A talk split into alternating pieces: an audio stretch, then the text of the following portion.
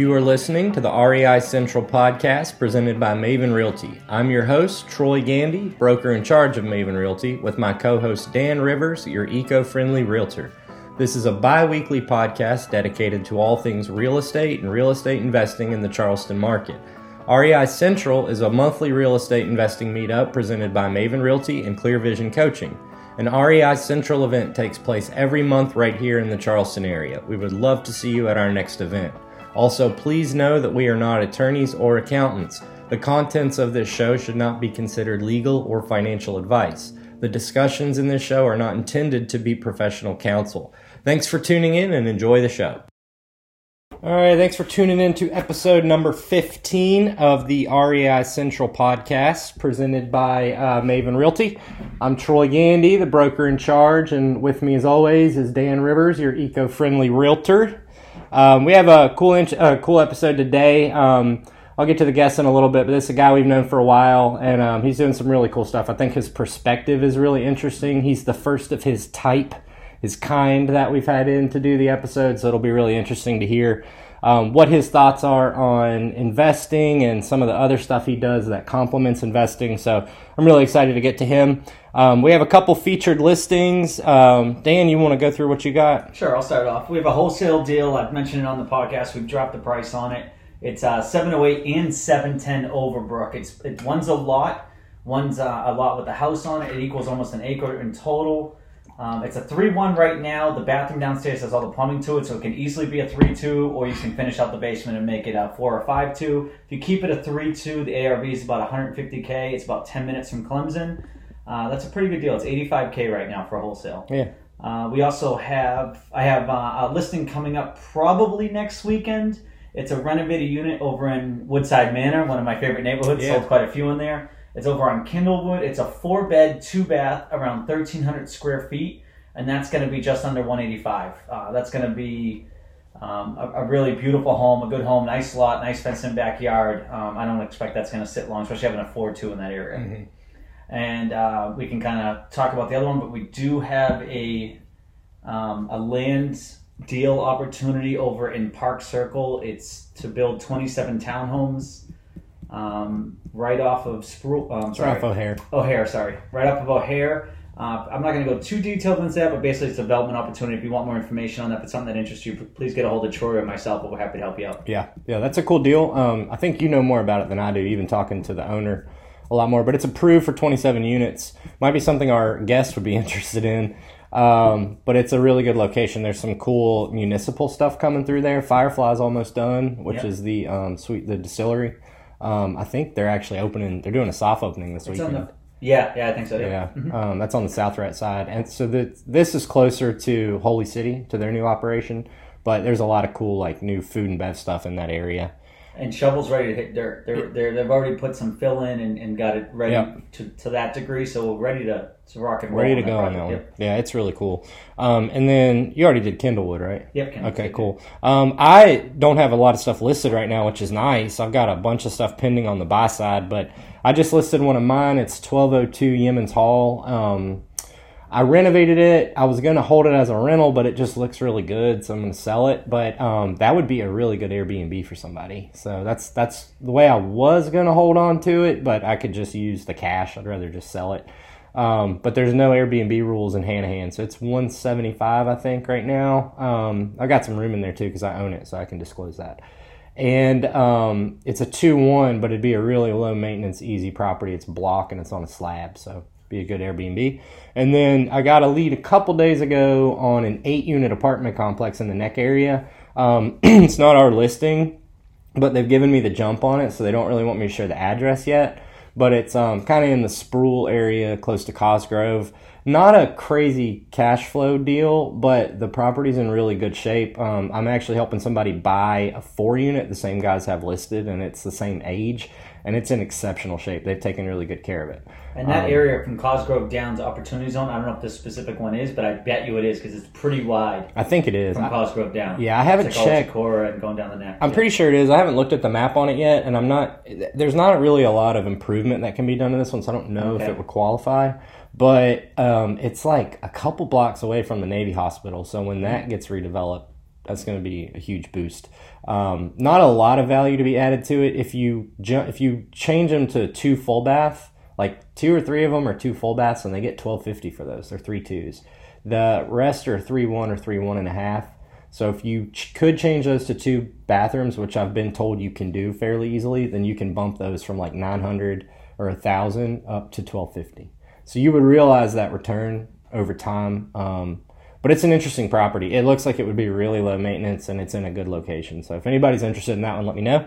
When they do list it, it'll go really fast. So I would recommend trying to get to it pretty quickly, even if it's not the greatest deal. I think right now it grosses, sorry, I'm going again, but 107. Yeah, that's what I'm saying. That's, I think, the actual right now, and they want to list it for $1,050,000. I think you probably could get them down, because they haven't really even circulated it yet. So I think if you had a strong offer and you weren't going to beat them up on things, they probably would come down off of that. So, and now we've got a market update from Dan. Yep. So the median sales price as of the end of January 2020, looking at about $287,000, a little over that, and last year, same time, it was about $265,000. Now, last year, we did have the government shutdown, which did affect some of the sales in January and the moving of homes, because anything that was government-backed couldn't be funded until the holdout was released. So that does skew a little bit, but the numbers are definitely higher. The median sale price this year, the average days on market are 35 days as opposed to 41 last year. And total homes sold for January are pretty good. It's 1,142 homes as opposed to 955 last year. Again, that's a little skewed because of the government slowdown, but it's still, as we've been talking about, it's a very strong market. Rates are, again, we say this all the time, staying low. Mm-hmm. Inventory really isn't that high. I mean, certain brackets, certain price ranges, homes will still sit, especially in certain areas. Some people are overpricing homes because the market's so hot. It's not really priced properly, but any home that's priced properly, and especially anything under about $225,000 moves very quickly right now. So that's awesome, man. Thanks for always doing that. No problem. That's how I keep up with all the market statistics. Is when we do this. All right, man, let's get to our guest. I'm excited to have this guy in. Fairly new to the area. Not super new, but I remember when this guy first moved here. Yeah, 2017. Yeah. So he's a northerner, too. Yeah, that's for sure. Yankee refugee. Yeah, right. So this is Jeffrey Stasz. He's an investor, developer, builder, I guess, and a GC. Yeah. Company is Resident LLC. Mm-hmm. So we're excited to have you in. We've known you for a long time. I think you're the first, developer that we've had in, somebody that does stuff, from the ground up, and especially has the excessive GC license that you do, because you have about the highest license you can have, right? Yeah. So it's class 5 or something? Yeah, BD5. Okay. It's the unlimited commercial. Yeah. So he can do just about anything, and it's a cool perspective to see. I think you probably deal with way bigger jobs than what we're even messing with right now, so it's really cool. So tell us about yourself, because I know you obviously just moved here recently, where you're from, what you were doing, and what you got going on now. Yeah, so I moved down from New York City. My wife and I lived in New York City for about 10 years.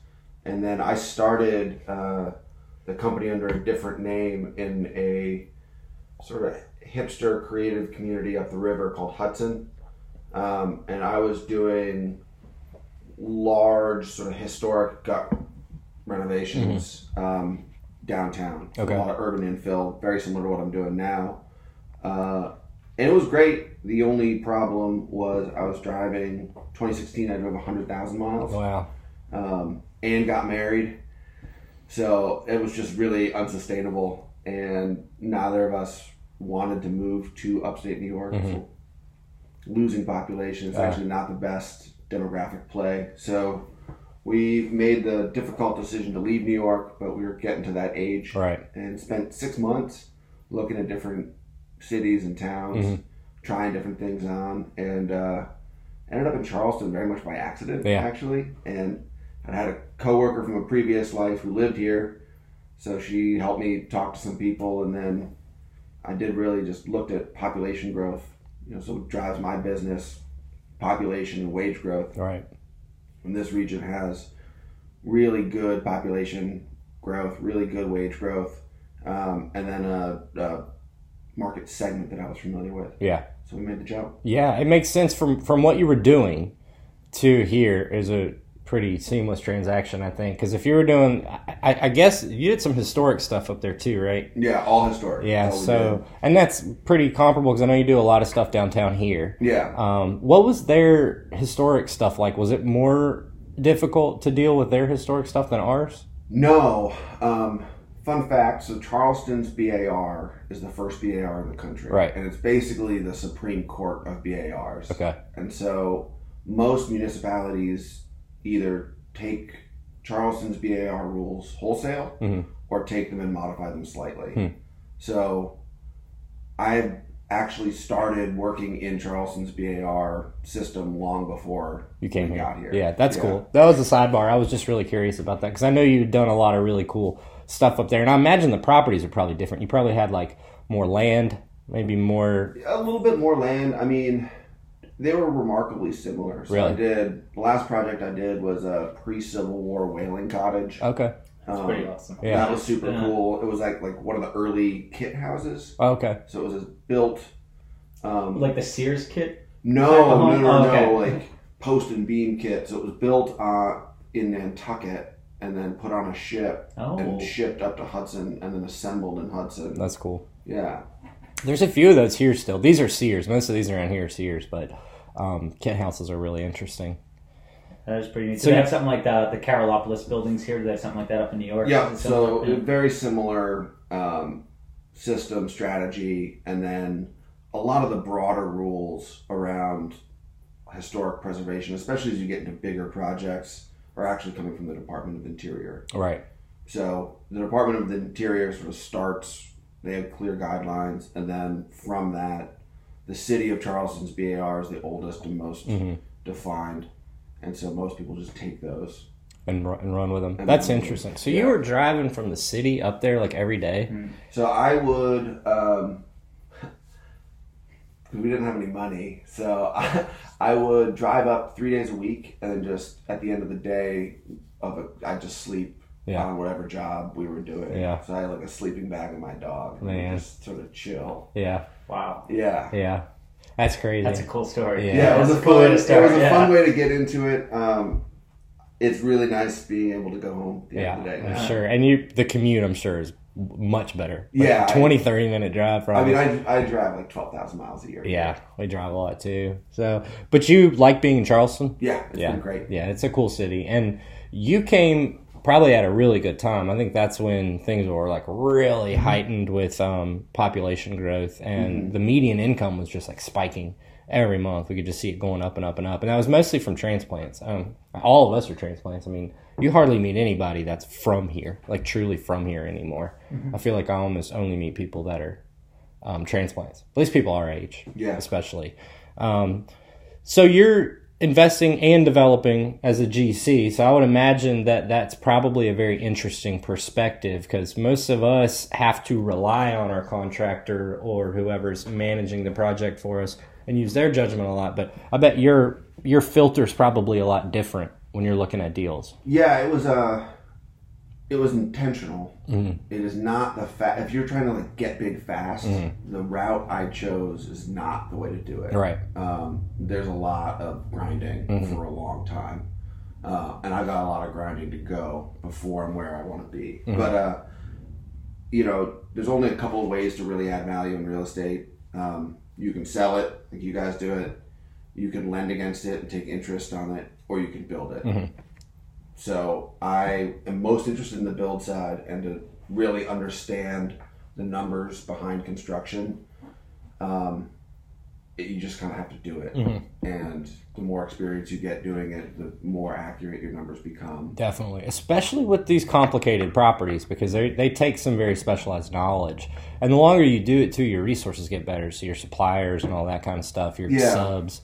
And even Lennar, some of these bigger builders... look like Costbook or any of the publicly available data is off by very often like 25 or more %. That's crazy. So even the large volume builders are keeping very detailed productivity records and supplier numbers. Yeah, that's cool. So you have This is interesting, I think, for our listeners to know, because I don't even really know the hierarchy of GC licenses. Yeah. So you have like the top, about as high as you can get, right? Yeah. So there's two commissions. There is a home builders commission, and then there's a general contractors or commercial commission. They both take a lot of time and effort to get, and I knew that I wanted to eventually build taller, right? And probably puddle in commercial. Okay. So I started with the commercial side, and then your restrictions are based on either your bond or your level of liquid worth. Okay. So the big difference between a home builder and commercial, other than commercial guys can legally build commercial, is height. Okay. So residential home builder, you're typically limited to 2.5 stories, sometimes 3, and then once you are the commercial side, you can go super vertical. Yeah. Which I guess is limited, obviously, at that point by where you are, too, because you've got all these height restrictions, which ours seem to be loosening up quite a bit in the last couple of years. Which I think, too, that not to jump back, but just to continue the conversation a little bit, is have you noticed, do you think that our BAR restrictions are kind of loosening up a little bit here? You know, I think that the BAR is not as much of a boogeyman as everyone makes it out to be. In a lot of ways, I think they deserve a lot of credit for Charleston's recent renaissance. Sure. Right? Because so many cities had similar downtowns, but we bulldozed them in the 70s to put up generic block structures, and so there's no character left. And because Charleston didn't do that, you know, we have a really interesting and rich historic fabric downtown. Certainly there are things that maybe go overboard on, but their rules are pretty clear. Yeah. And they're pretty standard. For investors, where you get in trouble is the materials are different. And if you're used to, I'm a flipper in Goose Creek, and so I'm really comfortable with, I know that siding is $600 a square or $60 a square. Then you come downtown, and a siding job is $30,000. Yeah, that's kind of, or I'm used to a $200 window, and you get downtown, and windows are $1,000 a piece. Totally. Like, that's sort of where the differences are. Yeah, it just takes longer and costs more. Yeah, and that's a good segue, because a lot of your projects lately have been primarily downtown, which I've done some too, and it's a completely different ballgame. And I see a lot of investors try to go downtown. Not you, and I didn't do it. I actually probably am guilty of this. Going downtown because it looked sexy and looked cool and looked fun, and it was a completely different beast. I've seen a lot of investors go down there and not really have the experience and not understand that you can't slap up the same siding, especially if you're in BAR jurisdiction. You're going to have to use a lap, or you're going to have to use the correct lumber, and it's expensive. Well, and it's not even just that. I will tell you, I've seen, not firsthand, but on pictures and like going through some listings and everything, Jeffrey's, it seems like your quality of work is second to none. It's really high quality, which I would assume downtown's going to require more of that, similar to like a beach home or something more upscale, but you kind of run into that as well. You're talking about Goose Creek flips as opposed to downtown. I'm sure not only what they mandate you to use, but inside as well, what products you have to use. Yeah, it's all about knowing your customer. So Wagner Terrace, which is where we do most of our work, median home price there is $525 to $550. Right. That's a different product. And the folks who are shelling out $500,000 for a home are going to be looking for different fixtures and different things in their home. And being prepared for that and understanding that that is your customer and serving that customer, you can be very successful. Yeah. I think it's harder if you're taking a different playbook and assuming it's going to work everywhere. The same place. Yeah, totally. And I had tried to do that when I did, because I did a couple downtown, and you can't necessarily just go pull the project source whatever off the shelf at Lowe's. Like, you gotta scale up with those materials. And even then, so most of the time, what I noticed too is the stuff that happens in parts of Mount Pleasant, downtown, Avondale burns down. a lot of those trends trickle down 5 years later to Goose Creek, Somerville, North Charleston, all those different places. So, and the nice thing too about that is most of the time those material costs come down. Yeah. By that time, it's just a completely different business model. But it's cool that you're doing both, especially the slightly cheaper flips. That's a good source of smaller boosts of cash to keep you going as you work on these really big ones, because these big projects can take such a substantial amount of time. 18 months. That's crazy. To build, yeah. At least. Because your work is way higher end than anything that I was doing down there. But, I mean, they took me usually at least a year, the two I did. It's just so excessive. And the age of them is just brutal, too. Yeah, we're doing more and more client work. Yeah. Especially in 2020, we've stepped a little bit back from building on spec and just... I enjoy the client work a lot more than maybe I expected to. Yeah. And so we've been, we're booked pretty much through till September. Mm-hmm. That's awesome. So I was going to ask you, what kind of projects do you have going on right now? Because you do several different things. Yeah. So we're building an office in the Neck, which is super cool, with a new siding material. It's Corten steel, which is going to get shipped in from Alabama. That's really exciting. That's cool. What is that like? It's like a rusted steel product. Huh. I've never worked with it. I actually have a friend who's does ornamental gates in New York City. Huh. So if you need an $800,000 gate, sure. He's your guy. Okay, I've been looking for one. So he's been helping me figure out the clip system. Yeah, about how do we affix it and hold it. And then I've got the office. I have a client I've been working with for a long time. She's about to kick off a rental plus Airbnb, so it's 2 units. That'll be pretty straightforward. Mm-hmm. And then I'm building a crash pad for an artist. Cool. And then it looks like we're about to start a 2nd floor remodel for a new couple. That's a Wagner. Yeah, that big high-end. Yeah. Yeah. So we try to stay. Most of my work is downtown. Yeah, which is awesome. I mean, it's your niche to have. It is, and I think your age, too, it's great to be downtown because we've seen the fabric of that neighborhood change so much. And a lot of the guys that really had a monopoly are getting older.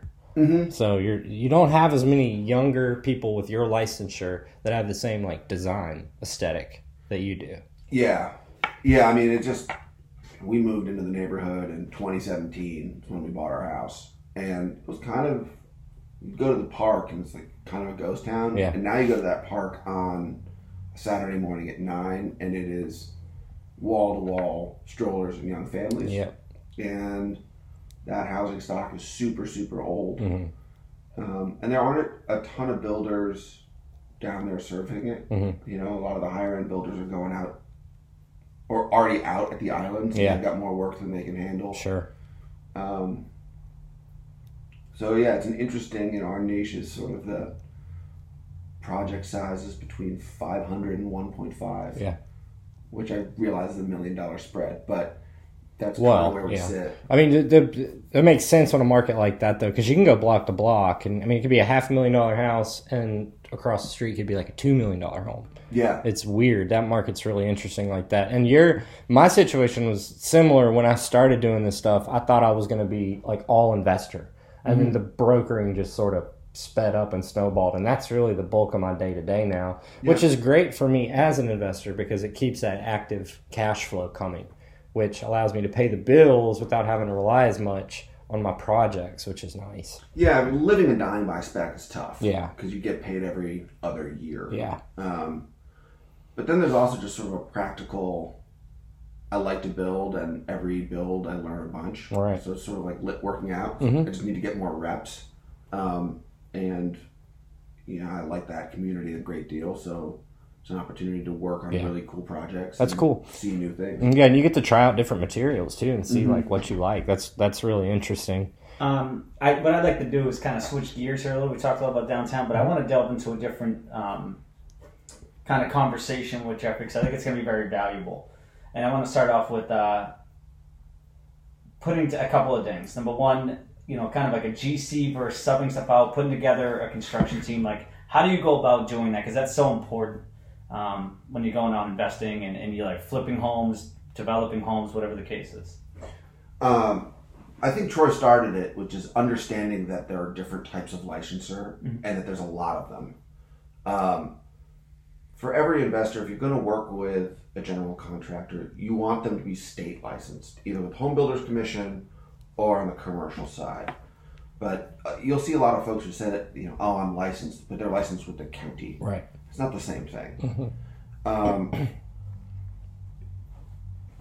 I think that starting with the first question, like GC or subs, my general recommendation is once you start to get into two or more systems of the house is when you probably want to start talking to a general contractor. Or if you're doing anything with the envelope of the house. A lot of that's just about liability. You know, you're going to start to mess with the waterproofing around a house. It's kind of nice to have somebody who has a level of insurance, but between you and the next person. All right. And then, you know, if you're doing systems, yes, you can manage an HVAC and an electrician and a plumber and a painter and a flooring person. Do you want to? Right. Is that how you want to spend your time? Yeah, it's tough.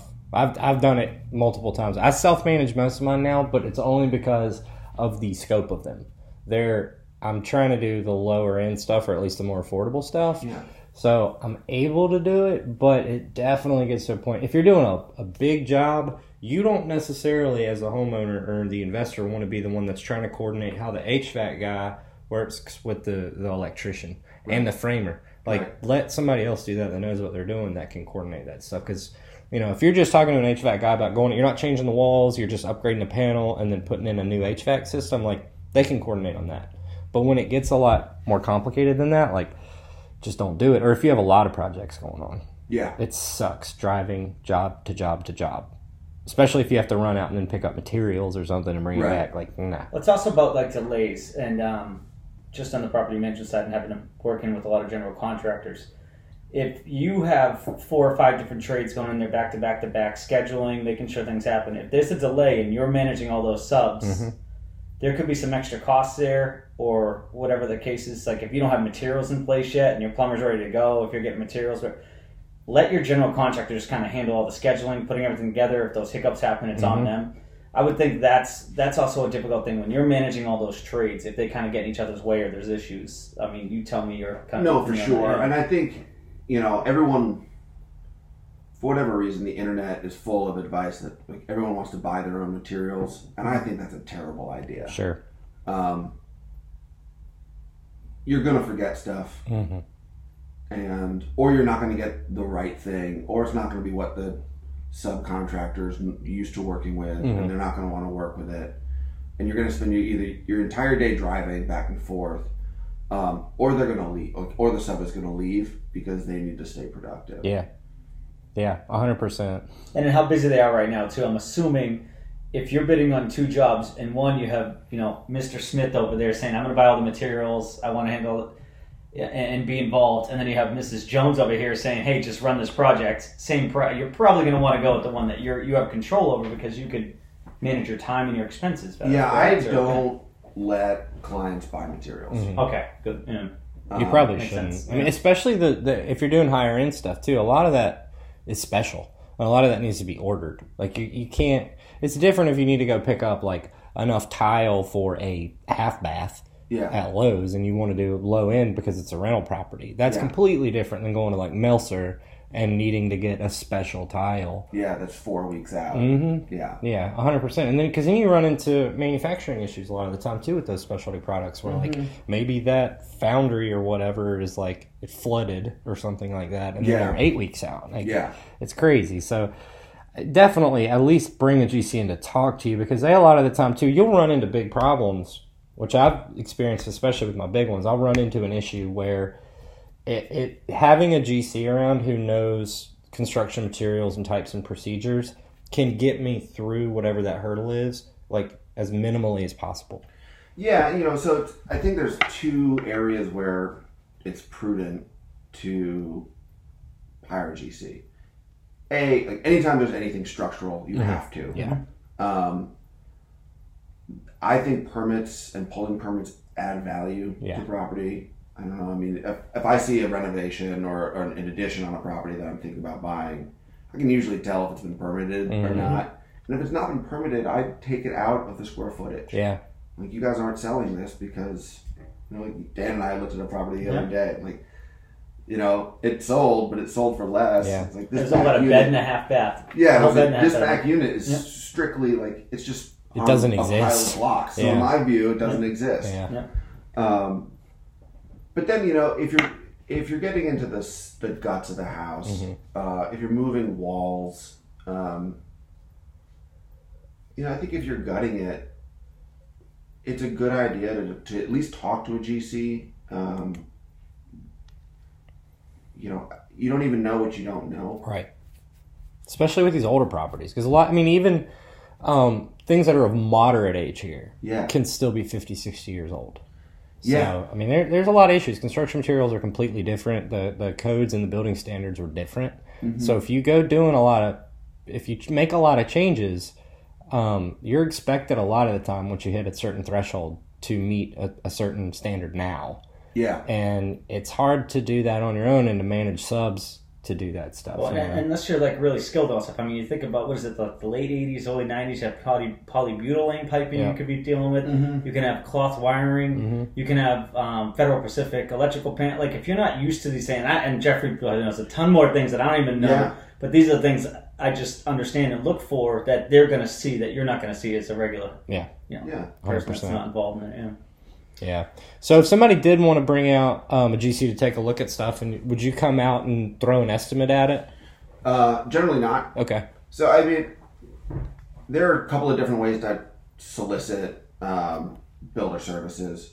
There's a traditional, I think everyone's the most familiar, you call 3 GCs and you ask for an estimate, and they come in and give you an estimate, and it's a free estimate. I take more of a cost planning approach, where it's, you know, probably typical modest estimate for us is between 80 and 100 hours of time. But we walk through all of the what-ifs, we clarify all of the things, and then I produce, as part of that fee, I'm the one who's writing the scope of work and the materials list. So, and at that point, if somebody wants to take that and go bid, they can do that confident that the GC is bidding on the same thing. Yeah. Because, you know, unfortunately, if people need work and you are in a situation where you're pretty sure that they're looking for the lowest bidder, you can always be the lowest bidder. Yeah. And then play change order management on the back end. Yeah. I don't like change orders. I don't like to do business that way. Yeah. But a lot of people do. Yeah, I think, too, when people are budget and they got trying to find the lowest bid, what they don't realize is they're going to get a change order like every other day. Yeah. And it's going to add up real quick. It's going to get back to, like, you know, maybe the medium proposal that they scoffed at. Yeah. You know, the cheapest guys get up there quick. Yeah. And either they do it because that's the way they do business. Maybe they don't know. You know, usually construction is a pretty simple arithmetic problem. You know, you need X number of things. They all cost the same. Right. And it's going to take X amount of time. And you just keep adding those things together and you come up with a price. Yeah. I'm always really weary when somebody comes back with a crazy low price because they're always missing. Yeah.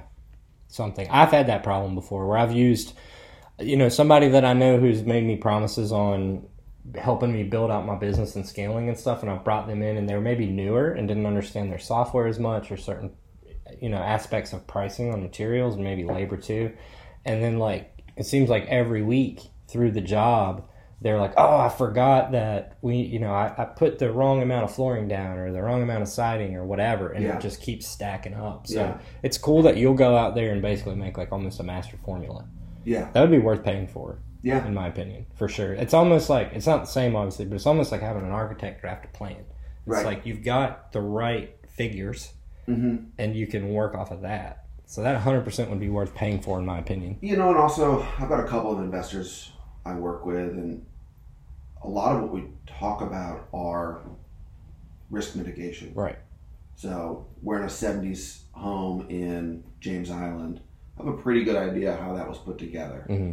So there's, you know, typically this is what you're going to see. The Coke mirrors in the attic as they were developing. Yeah. This is building, you know, but like, I've seen that. Yeah. There's all of the, like, none of that sheathing you can get anymore. So if you got to replace sheathing, you're going to have to retrofit something that's going to be expensive and time consuming. Floor systems are super expensive. So if you're going to be replacing subflooring and flooring, you know, everything costs $30 and you always need 300 of it. Mm-hmm. So, you know, helping folks get through what is reasonable and actually identifying the real scope of work beyond, oh, it's just some carpet and paint. Yeah.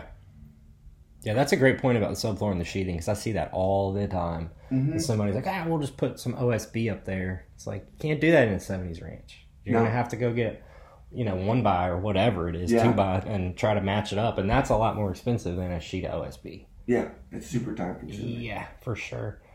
So what are your motivations? What kind of keeps you? Sounds like you're really busy if you're on the road like that, like hitting job estimates, managing your own stuff. I'm sure you got to keep up with the licensure because we have to do all that too. Yeah. So what's keeping you motivated to, like, keep the ball rolling? You know, I like the business. Mm-hmm. It is super, super creative, which is where I like to spend more of my time, and also very tangible. Yeah. And that's an interesting kind of place to be. And then, you know, one super fortunate thing about the GC side is generally all of our projects are coming from a really optimistic place. Mm-hmm. You know, Nobody decides that they need to do a huge renovation because they're getting divorced. Right. That's true. You know, or somebody... Unless they want to use up their husband's time. Yeah, unless... get all the money spent, or wives. Usually it's, you know, somebody's getting a promotion, or there's an addition to the family, or this is a project that they've been thinking about for 10 years and they're finally able to do it. So, you know, I catch people in a really optimistic, exciting... time that's in their life. And it's fun to be a part of that. Yeah. And, you know, it's 12 to 18 months. You sort of really get to know people. Yeah. That's cool. I mean, you're almost like a member of the family. Yeah, for a little bit. I mean, there's, you know, another remodeling contractor has brought up an interesting point, which is if you're doing a big remodel, your contractor's in your home more than pretty much anyone that you are not directly related to. True. Yeah. Very much so. And they have, like, they're going to change the sort of, like, dynamics of your life. Yeah. Day to day. Yeah. Like, the, you know, you wake up and, like, the way they've built your house is going to, like, change your behavior. Yeah. Which is really cool. Well, that's why it's important to do, you know, work with someone that you trust, work with someone that enjoys it, work with someone that, because, as you said, if you just go with the cheapest contractor, they may just be bringing a bunch of different subs on a constant basis in and out of your home that you're, you know, spending the 12 to 18 months renovating. Or I mean, within, there's a lot of technically proficient builders out there. I think that the technical side is broadly commoditized. I think finding somebody that you get along with more emotionally, who, you know, you feel like there's a good vibe there, you know, you can have disagreements, you feel like you can trust them. Those are so much more important than, you know, there's a base level of technical competence that everyone has to have. And if they don't have it, they shouldn't be licensed. Yeah, they shouldn't be licensed, or don't hire them. Yeah. But I think that finding that emotional fit and that piece is so much more important, both for, you know, retail and also especially investors. Yeah. Yeah, that's a hell of a relationship there. Is it an investor or developer that's doing a lot of business and then their GC? Yeah. That's a very close-knit relationship. So if those things can match up and they align, like that's really important. I think probably just as much as where your scope of work's coming in at, what the estimate looks like, is like how well the two of you can work together. Yeah, both parties are taking on a lot of risk. Yeah. As an investor, you've got a lot of money on the line, you know. When things go south, they tend to go super south. And then as a contractor, it takes a certain amount of capital, of working capital to employ to even get a project moving.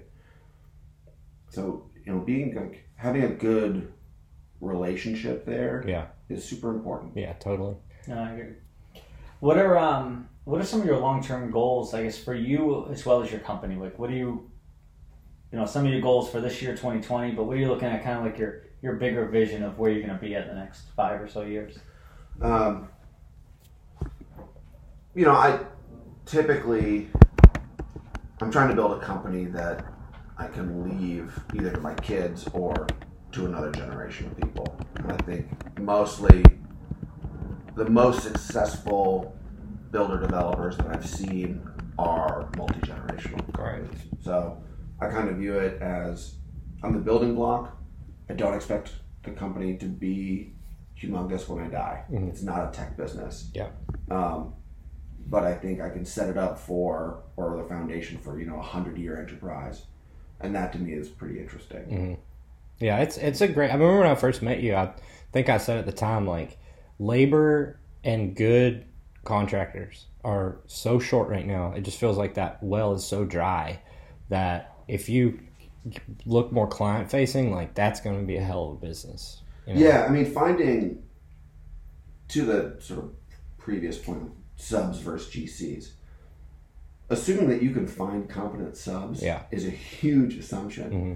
I spend an enormous amount of time managing subcontractors and finding subcontractors and making sure that they'll continue to come back. Mm-hmm. And, you know, I go out of my way to make sure that they are in a position to make good economic decisions for themselves so that they are not tempted to do poor, like, make very short-term but necessary decisions. Mm-hmm.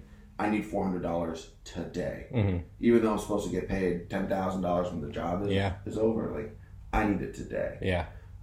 That leads to terrible decision making. Oh, sure. So, yeah, I see it a lot. Yeah, I see a lot of, like, I've had people recently compare some of that stuff to a Ponzi scheme where contractors and subs, too, are, like, out hitting it hard trying to get new jobs so they can get their draw to pay their past clients. Yeah. And then the new client gets boned, so they have to go out and drum up another, you know, they're taking on new clients to pay off their past clients. So, I mean, labor is a tremendous struggle here right now. Yeah. And that's why it's important to manage it properly, having a good general contractor, how we're going to do it, either putting in, like, because you make a good point. So they get you deposit, they're on the job for 2 days, it's a 2-week job, and you don't see them for another 2 weeks. Yeah. We don't have timelines in there.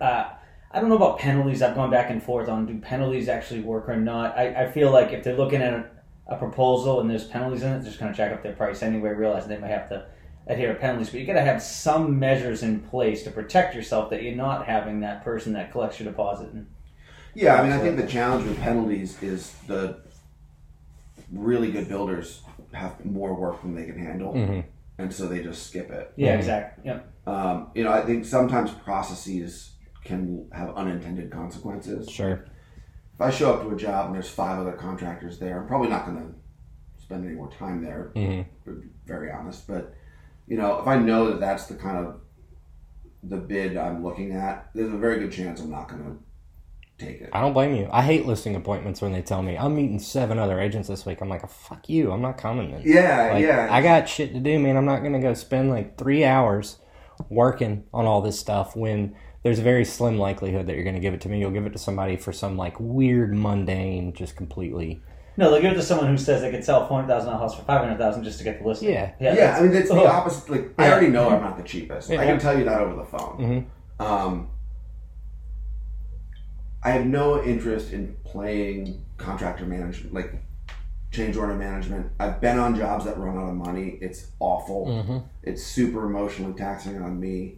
It can often put a contractor in a terrible position where we either lose money outright or we provide mezzanine financing so that the client can get the draw, which, you know, like, it's the worst possible outcome. Yeah. And so I try to position people to not be in that position. Yeah, I mean, you're almost having to interview the client, too, to a degree, to make sure they're not out just, like, you know, renegade you know, overextending themselves, which we see people do sometimes, especially on the investor side. Yeah, I mean, I've recommended Jeffrey on a couple projects right now because of the quality he has, and the first thing out of my mouth is, listen, he's not going to be the cheapest. He's going to be reliable. He'll do a great job.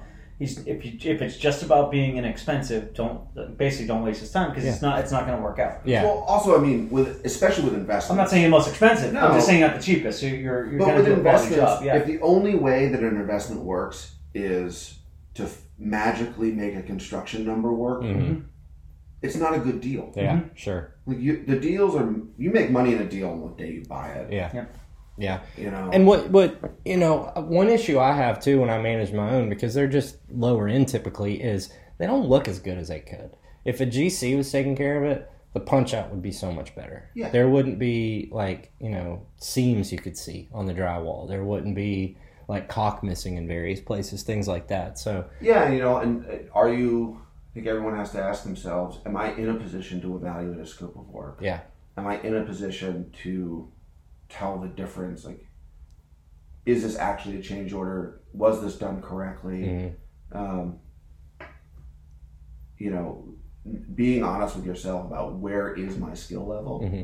and how competent am I at evaluating people? Yeah.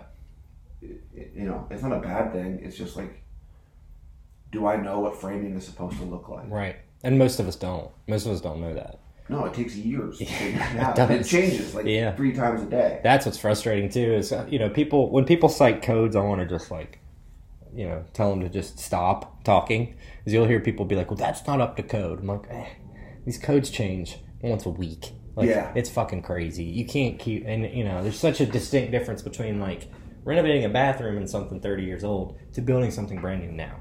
Yeah, and you don't know what code book is. Actually, what code book applies? Yeah. Are you on 2018? Are you on IBC or IRC? There's a million different code books. Every state has their own sort mm-hmm. of riders on top of that. Yeah. Some of those riders don't apply because of federal riders. Yeah. We've got a big one in South Carolina right now with, there are some new rules around water management, mm-hmm.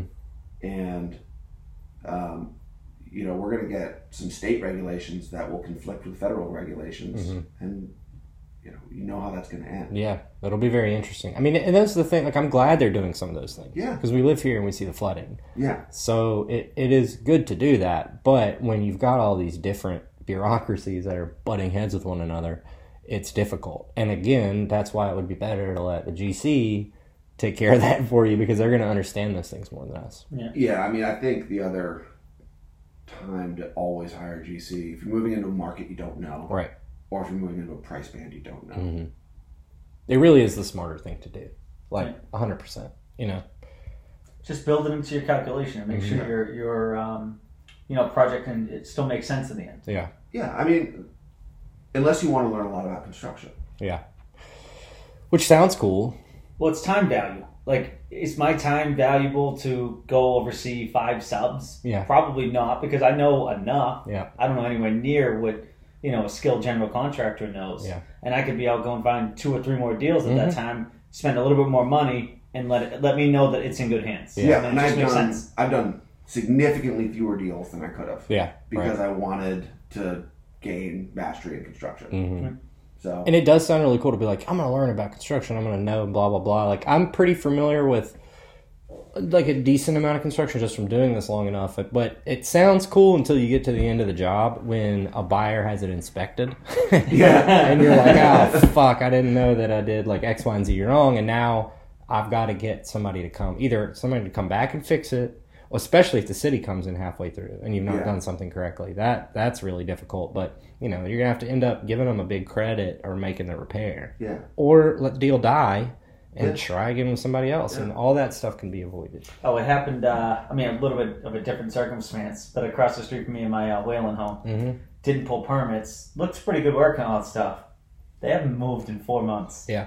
They haven't done a lick of stuff because mm-hmm. they didn't do it properly. You get a GC knows what to do. They're going to say, we're not moving forward till we pull permits, because they're going to drive around here and bop this project. And you want the permits. Yeah. I mean, I've had many flips on mine where the buyer says, hey, do you have permits? I'm like, yeah, there's a stack of them in the drawer in the kitchen. Mm-hmm. Yep. If you want to look at them, go right ahead. They're all in there. Because that's what they should be doing. They're in the due diligence, make sure the work that was done properly. Yeah. And well, it's again, there's a mispriced risk with like unlicensed GCs not pulling permits. Yeah. Like, okay, you hired an unlicensed GC and something really went wrong. Well, that's on you.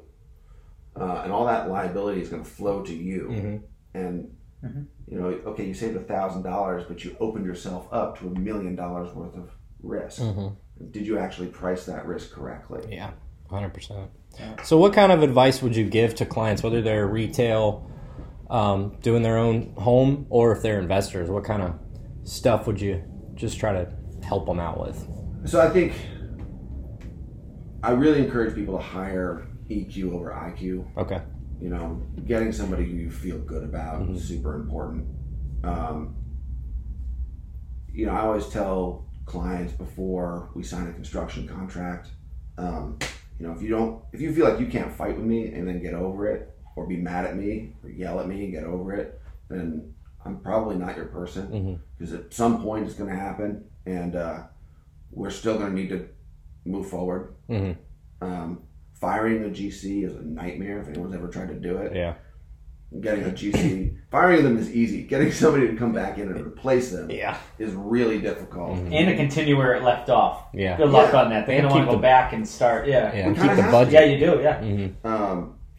You know, I think asking them, so finding somebody that you have a good vibe with, making sure that they have a license that is for what the work that you're asking them to do. Sure. You know, do they have a plumbing license and they're trying to do framing? Do they have a county license, not a state license? There's a website. Just go on, you know, ask them. If they're being really cagey around license and insurance, you shouldn't hire them. If you're super new and you want to just look at a bunch of projects. Yeah. Right? Find a reasonable contractor and just offer to pay them. Yeah, that's a great point. Yeah. Be like, hey man, it's going to, you know, I'll give you $500 to come look at a bunch of houses with me. And sometimes you can do that in lieu of an inspection. Yeah. I mean, at least, you know, if you're really just taking a quick look at it and you're trying to figure out a budget, at something that you've not made an offer on yet, or maybe you've just early gotten it under your due diligence, if it's a significant amount of work, sometimes, I wouldn't say to always bypass the inspection, but, you know, you can pay a contractor to come and give you their opinion and look at all the issues just as easily as you can pay an inspector. And sometimes that's better, because there are some inspectors out here. There's some reports I see as an agent. You know, see contractor. You know, follow up with contractor. Dude. Follow up with contractor, and it's like, what is this? This inspection report's almost useless. You basically said there could be an issue. I mean, I've had buyers back out of deals because they said there may be small chance it could be an issue here as an inspector, and it you know, just scares them, and they try to get more details than they can, or that they're really that they're really licensed to do. Exactly, licensed to do. They're professional. Their licensure might not give them the opportunity really to say that for liability's sake. So then, and I have this all the time with repair processes with listings and stuff. So got this inspector who thinks he's a hero and says, get this inspected by a contractor. You get and most of the time I have enough experience to say, I've got one right now. There's some mildly rotted subfloor under a bathroom, dry to the touch. It's not in the joists. Right. So I'm like, you know, if you guys really want us to fix this, we're going to have to demolish the bathroom. And there's no guarantee in what we're going to put back. This is an excessive amount of work for some rotted subfloor. Like, that, you know, especially House of Sage. It's built in the 60s. Yeah. So now I got to get a crawl space guy to go over there and look at it. And he's probably going to say there's no structural concern. Like, there's still some bite in the subfloor and it's not touched the joists. I mean, I probably talked to a realtor a week. Yeah. And they just need me to do... Like you say, like, okay, we have a home inspection, and it says like half of it is consult a GC. So they send it to me, and you know, I give them a professional opinion and send it back, and that clears it or doesn't. Yeah. But yeah, if you're new to the business or trying to really like crank up, for the same price as hiring an inspector, you can pay a general contractor to come with you, and then also to do a scope for you. And they're especially on the investor side. Yeah, you know, homeowner, they expect a little different. You're hoping that there's not a lot of things that pop up. You maybe asking the seller to do the work. But as an investor, you know you go in there buying this home and doing the work yourself. Mm-hmm. Have the general contractor already out there, put it together, and then they're ready to go and do the work for you. They're ready to go. And when you, if you're especially with a flip, if you're going to sell it, you need to make sure that it's going to pass that inspection later. Yeah. So if you just have a contractor go ahead and look, and they'll say, yeah, this is fucked up over here, but when we repair it, this is what it will look like, and it will meet the requirements on the back end, so you're not gonna. Or if you're gonna go to hard money, a lot of hard money lenders want to see a licensed contractor. Oh, totally. And it, you know, it's to do a really good estimate just takes time. Yeah. And so it's better to get ahead of it. Mm-hmm. It does, and to do a good one. It's the, I think a lot of people get frustrated when their quotes aren't coming through right away, but you want to make sure it's good. So there's a lot of math involved. Yeah. It takes time to sit down in front of a computer and price all that stuff out and get a good quote. Yeah, to someone. And that's why you should be okay with paying for it, because if you think someone's going to do that all the time for free, they're going to do it quickly. They're going to put it together super quick because they're not getting paid for it. Yeah. How much work would anybody here that's listening to this podcast do for free? Mm-hmm. A little bit, but you're not going to do hours and hours of it when you have a paying client that needs your business. So. I know it's going to depend on the confidence too. Like I'll do something for free if I feel like it's a buyer who's for sure really hard looking. Yep. But if it's somebody kicking tires and they're not providing me any value back. Mm-hmm. I got plenty of shit to do. Like, yeah, look, I will meet with anybody. I'll take a drive anytime. And my understanding of an estimate is I will walk a property with you and give you a ballpark verbal estimate of about what it's going to take to do it. A lot of times that's enough. Mm-hmm. But if you want an actual bid, and that's kind of where I divide it. Like, I have estimates. Those are verbal. Mm-hmm. I'll tell you about them. But if you want me to put together a bid, I have to charge you a fee. Right. Yeah. Because it's not just my time, it's 10 other people's times as well. Yeah. And the estimate's good to have early on in your due diligence. Say, okay, cool, ballpark range to the 5s, maybe the 10s, depending on the size of the job. Yeah. And then later, if you're under contract, that's when you can come back in and get your more detailed bid. So totally understand.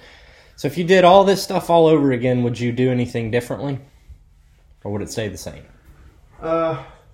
I would have moved to South Carolina probably sooner. Mm-hmm.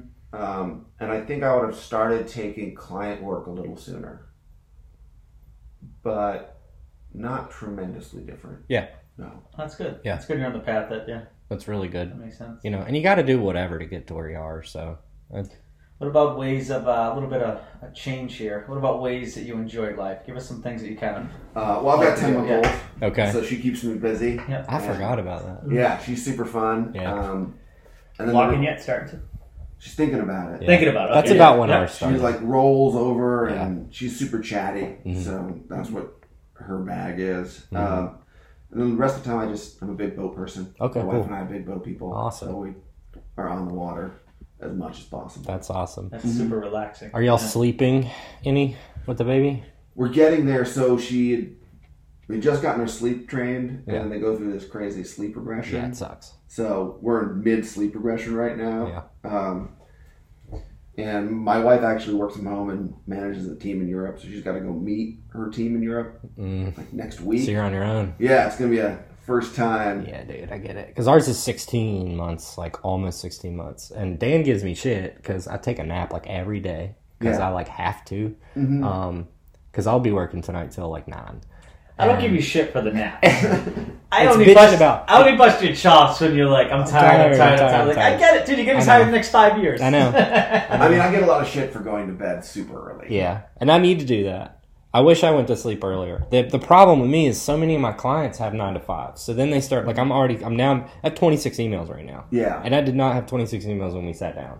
Yeah. So a lot of my clients, at the end of the day, that's when they're like, hey, what do you think about this one? And, you know, it just... That's why the nap is... Because I honestly, I take a nap once in a while too, because I get up at 5:30, and then you work until 9, so you have that little gap in the afternoon that sometimes you're not bothered. Mm-hmm. Yeah. Well, and that's the only time I don't answer my phone. So when Dan calls me at like 12 or 1 or 2 and I don't answer, I think he knows. I just text a comment. So, it's interesting though. It changes everything. You know? Yeah. It changes so much stuff, but it's cool. I forgot you had a little one, man. Yeah.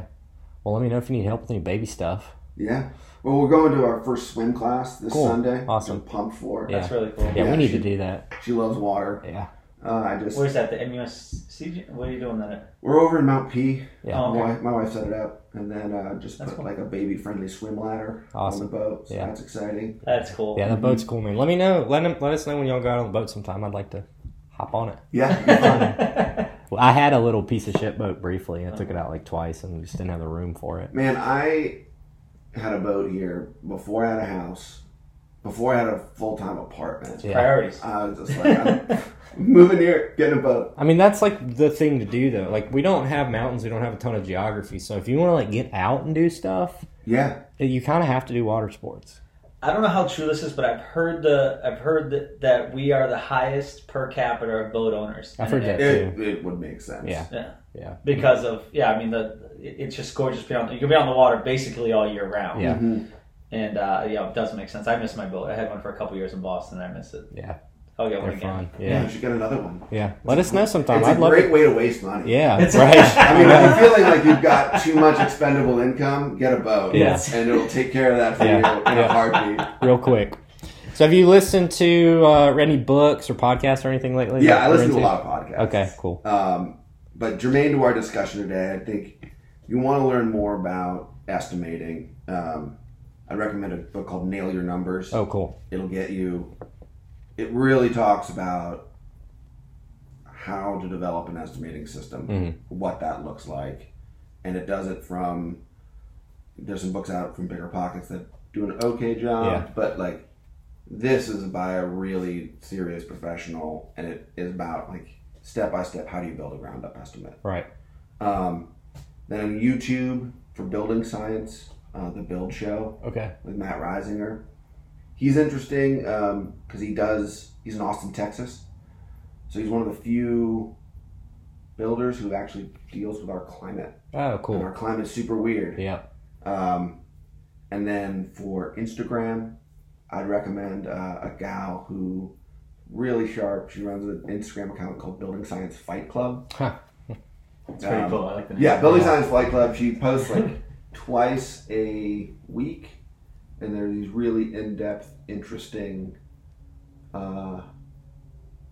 discussions of, again, like hot and humid building. That's cool. Yeah. Yeah, I think a lot of people, especially our transplants, don't think about, like, even our roofing systems are different because we don't have the snow mass. Yeah. Like, we've got termite issues, and we've got high humidity all the time. And, like, it's so different. You know, I mean, it's so rare to even have like a clean CL100. The struggle I have all the time is like, it's just so rare to have like a completely beautiful CL100. When I moved here, I knew a lot about energy efficiency, and nobody gives a fuck about energy efficiency here. That's an uphill. It's all battle. You're telling the eco-friendly realtor, I guess. No, but it's just hard, man. It's an uphill battle because it's fucking with humidity 115 in the middle of the summer. Like, awful. Yeah, awful. Water management. If you really, especially if you're burring, that's where like there's some tricks that are cheap. Yeah, you know, $400-$500, and it's going to lower the maintenance on that building for the next 15 years by 40%. Yeah, and pay for itself. It's big with rentals because you're not there all the time, so you don't notice when there's you don't notice like so many tenants, especially in the lower kind of rung of properties, don't know that their toilet's leaking, don't really give a shit, and don't want to even call you to tell you because they don't want to get in trouble. So that stuff can definitely help a lot if you can figure out how to keep moisture away from everything. Yeah. Cool. Was there anything you wanted to add, man? No, this is great. Okay. Thanks, guys. Awesome. Yeah, we try to keep it pretty casual. We got some eco tips here from Dan. Okay. Eco tip and some stuff around the neighborhood. Yep. So, we'll go with the coffee shop reusable cups. I know I personally forget a lot of the times, but a lot of coffee shops will honor a reusable cup. They'll fill it up for you. So you can save on the plastic straws, etc. You can go in there with your big, what do you have? Is that like a 40 ouncer right there? Fill it up with coffee and be good for about 3 days. So I definitely recommend that. And then some cool things going on around Charleston. I think I heard Mike Pence is in town, if I'm not mistaken. Yeah, there's a lot of police activity right now. Today. Okay. Really? He's apparently speaking at the Citadel. Oh, okay. Okay, yeah. There's a lot of police activity. I was like, what is this? And someone told me it was Seavey, which is in town right now until Sunday. The Southeastern Wildlife Exposition. I haven't been to it yet, but I've heard there's a lot of good things about it. I went years ago. It's cool. Yeah. It's definitely, yeah, it's real neat. It's a lot of, like, outdoorsman stuff now. I feel like there used to be more almost, like, outdoorsy stuff. Like, now it's on a lot of, like, game and hunting and things like that sometimes. Yeah, and the dog jumping. Cool. That's fun. That's pretty cool. That's real fun. Yeah, lots of really cool art, too. So we got that. We have, since it's Valentine's Day tomorrow, hopefully we'll have this podcast up by Friday, Troy. Yeah. It's Valentine Night Market, Holy City Brewing, and then the Food and Wine Festival around here starts March 1st. That's a really fun time, so I want to throw that out there because it's only in a couple weeks. It's a good way to save some money, too, if you're cheap, because you get some good deals. Which good investors are very cheap. Yep. Yeah, they run a lot of promos and stuff, so you can take advantage of going to a nice restaurant and, you know, saving a little bit of money. So, well, Jeffrey, how can people find you? Probably the easiest way is on Instagram. Okay. Not Resident LLC. You can always shoot me a DM. I have a website. Just Google Resident. Those are probably the two easiest, best ways. Yeah. Cool. Well, you can always find us same way online, mavenrealtysc.com. Email, text, call, whatever you want to do. Thank you, Jeffrey, for coming. This was a really cool conversation, man. Thanks, guys. Appreciate it. Thank you. See ya. Have a great week, everyone. Bye. Bye.